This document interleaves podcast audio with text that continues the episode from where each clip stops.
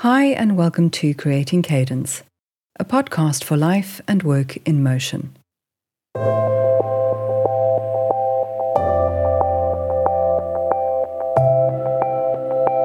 I'm your host, Mish Bondizio, a writer, coach, consultant, and the founder of Growth Sessions. The aim of my work is to help people develop better work life cadence and more mindful approaches to work to support their creativity, productivity, and well being, and manage their time, attention, and stress better.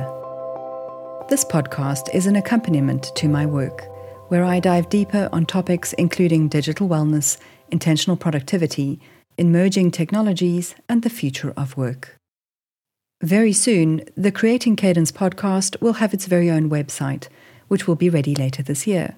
But in the meantime, if you want to find out more about me and the podcast, head to growthsessions.co.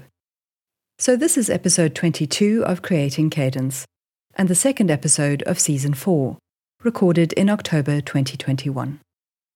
If you've listened to the last episode, episode 21, you'll know that for this season we're embarking on a journey of discovery to understand a new frontier.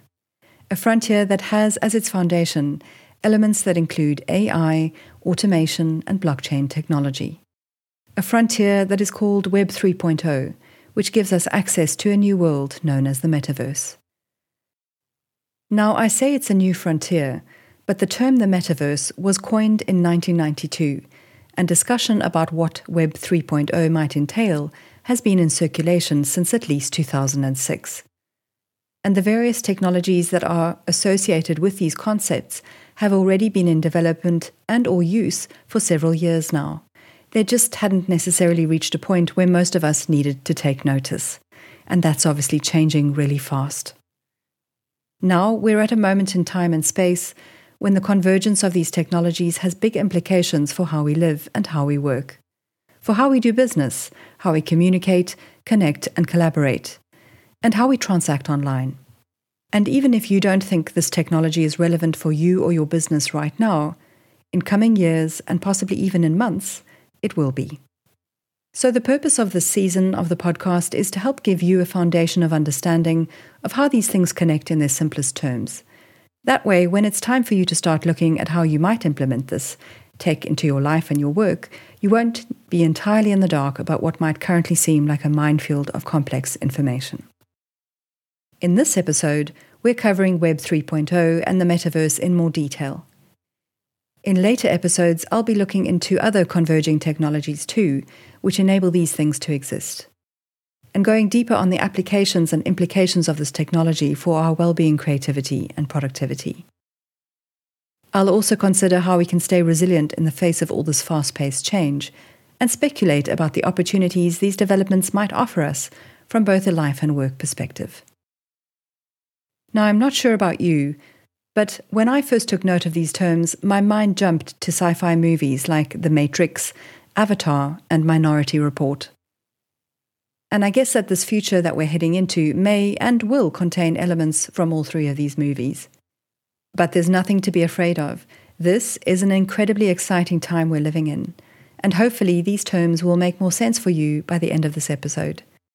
As usual, I'm also sharing curated resources in the show notes for those of you who are curious to learn more and dive deeper. Just a reminder that you need to be signed up to the Cadence Life and Work in Motion newsletter to access the transcripts for the podcasts. Until the new website is ready, you can do so at growthsessions.co forward slash cadence. It's free to subscribe to the Cadence newsletter, and when you sign up, you get a free Mindful Minutes audio training. Now, as I mentioned in episode 21, I'm learning about this and sharing what I'm learning. If you think I've got something wrong or you have a resource that you think can help me in the Cadence community, then please do drop us a line. You can write to me at hello at creatingcadence.co. So if you're ready, let's put on our geek glasses and dive in.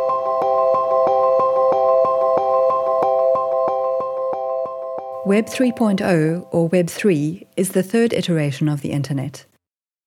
Web 1.0 encompassed the invention of the Internet in the 1990s and the subsequent development of the web pages, websites, and blogs that we access on it. With Web 1, we interacted with screens, but it was a more passive experience.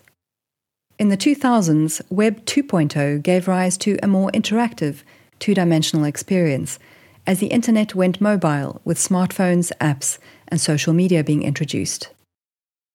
At the time of recording in 2021, we're currently in a transition phase, moving from Web 2 to Web 3.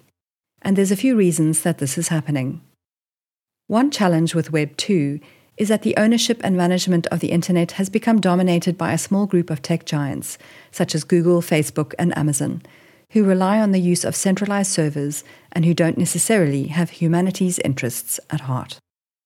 On Web 2.0, privacy, security, and safety are issues, and data breaches and targeted malicious hacks can lead to disastrous and sometimes tragic social, political, and economic consequences. So we know that the internet is not working in its current form. Another reason is that we're in a time and place otherwise known as the exponential age, where tech ideas are being advanced faster and faster, and these developments, some of which have been around for a while but needed something else to happen before they could develop further, are now converging to enable the shift to Web 3. The model for Web 3 is different. It's decentralized, immersive, and user focused, and at present is still evolving. As the design of it develops, there is an opportunity for us to make it a happier, healthier, and safer space to be. Web 3.0 is also known as the spatial web or the 3D web. With this internet technology, instead of interacting with the web page, we have the opportunity to interact in a web space or web place. Here's a definition of Web3 that comes from a Singularity Hub article written in 2018 by Peter Diamandis.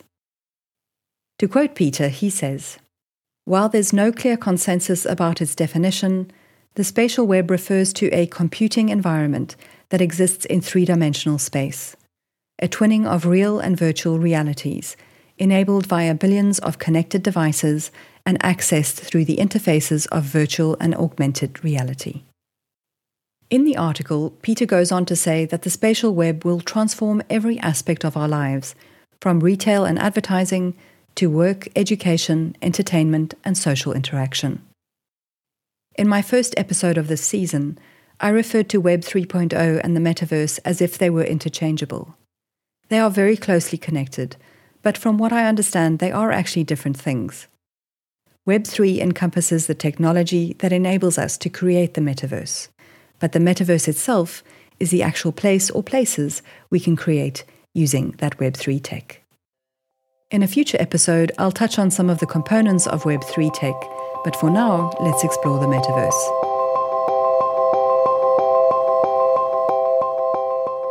In essence, the metaverse refers to a blended physical and digital experience, although there are several definitions about what that actually means.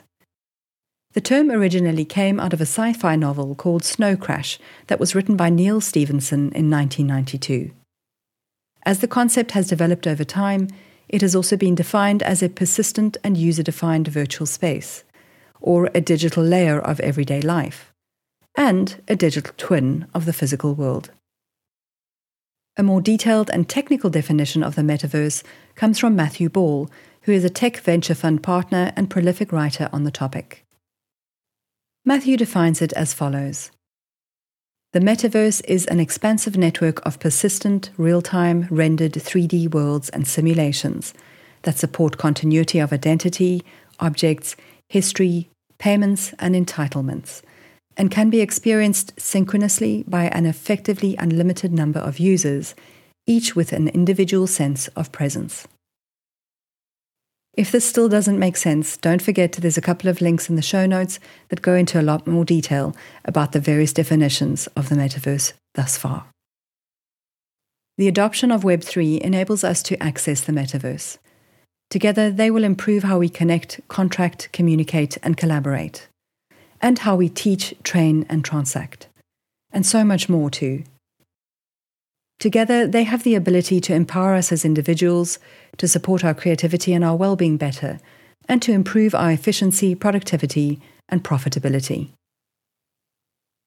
I guess the disclaimer here, though, is the same as when operating any heavy duty machinery. They need to be designed correctly and used ethically, with humanity in mind. I've shared an extensive and helpful Deloitte article in the show notes. Among the points covered, the authors share clever graphics which explain the different layers of the spatial web.